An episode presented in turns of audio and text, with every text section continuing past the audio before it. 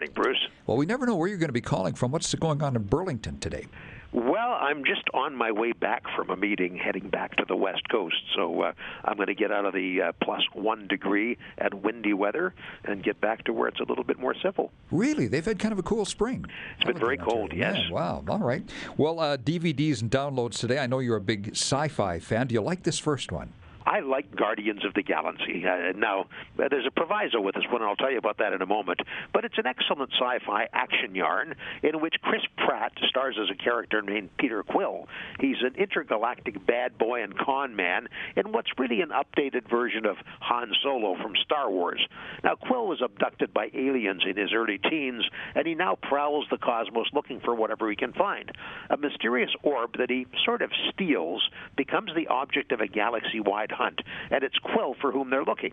They puts together a band of criminals, some are petty, some not so much, to try to save not only his corner of the galaxy, but the whole darn thing. Zoe Saldana also stars, along with the voices of Bradley Cooper and Vin Diesel. Now, here's the proviso. One of the characters, one of his band of bad guys, is a raccoon, a raccoon that uh, shoots with a ray gun and is you know, pretty good with hand-to-hand combat. Uh, because of the raccoon, a lot of kids want to see this movie. And a lot of parents think, well, it must be a kid's movie. It's got a raccoon in it.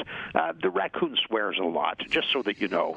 Uh, there, there's a lot of bad language in this movie, and the raccoon is not what he appears to be. He's a pretty crusty character. I think they're nasty in real life, too, aren't they, Rick? Uh, they are nasty much, yes. in real life, yes. Wow. All right, well, fair warning there. Um, we talk about the Hollywood machine just cranking out movies. Is this one of those situations, the next one here, Rick? Yeah, it's exactly what it is. It's called Ride Along 2. And the question that's asked is why make a sequel to a less than two year old movie that was pretty much slammed by critics and reviewers everywhere? And the answer, of course, Bruce, is simple. 2014's Ride Along with Kevin Hart and Ice Cube just made a ton of money. So why not make a sequel about Ben, that's Hart's character, and James, played by Ice Cube, in which Ben wants to marry marry James' sister, but first has to be checked out by the big brother who's a cop. Ben is forced to do a ride along so he can be observed, but soon big trouble ensues with a bunch of bad guys. Well, Ben did so well with that bunch of bad guys. Now in this movie, he's a cop too, and they're en route to Miami by car for the nuptials. But soon, well, big trouble ensues with a bunch of bad guys. The comedy is very broad. It's not sophisticated at all, but it is funny. Uh, the rating is 14A. That's Ride Along 2. All right. Well, you need a good laugh from time to time. Now, you're going to talk about Captain America, and aren't people going to say, "Hang on, isn't that still coming?"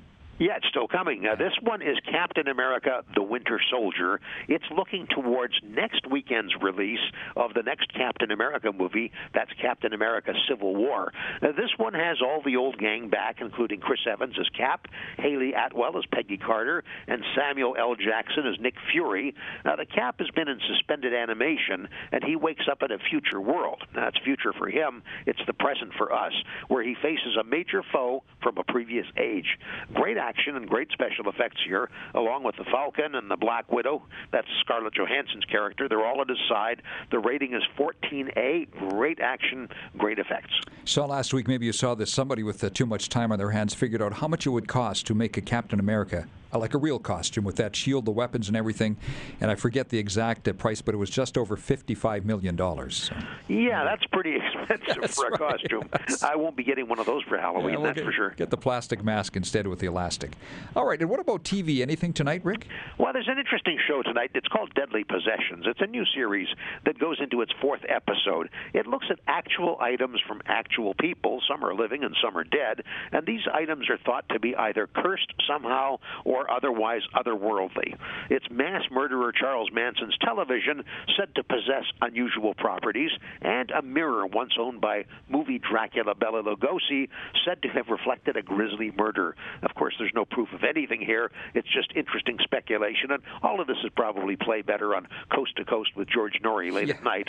That's tonight on DTOUR, which is a channel that most people say, "What DTOUR?" Yeah, yeah it used to be called TV Tropolis, and they say, "What TV Tropolis?" Yeah, it used to be called Prime. It's always been the same channel, though.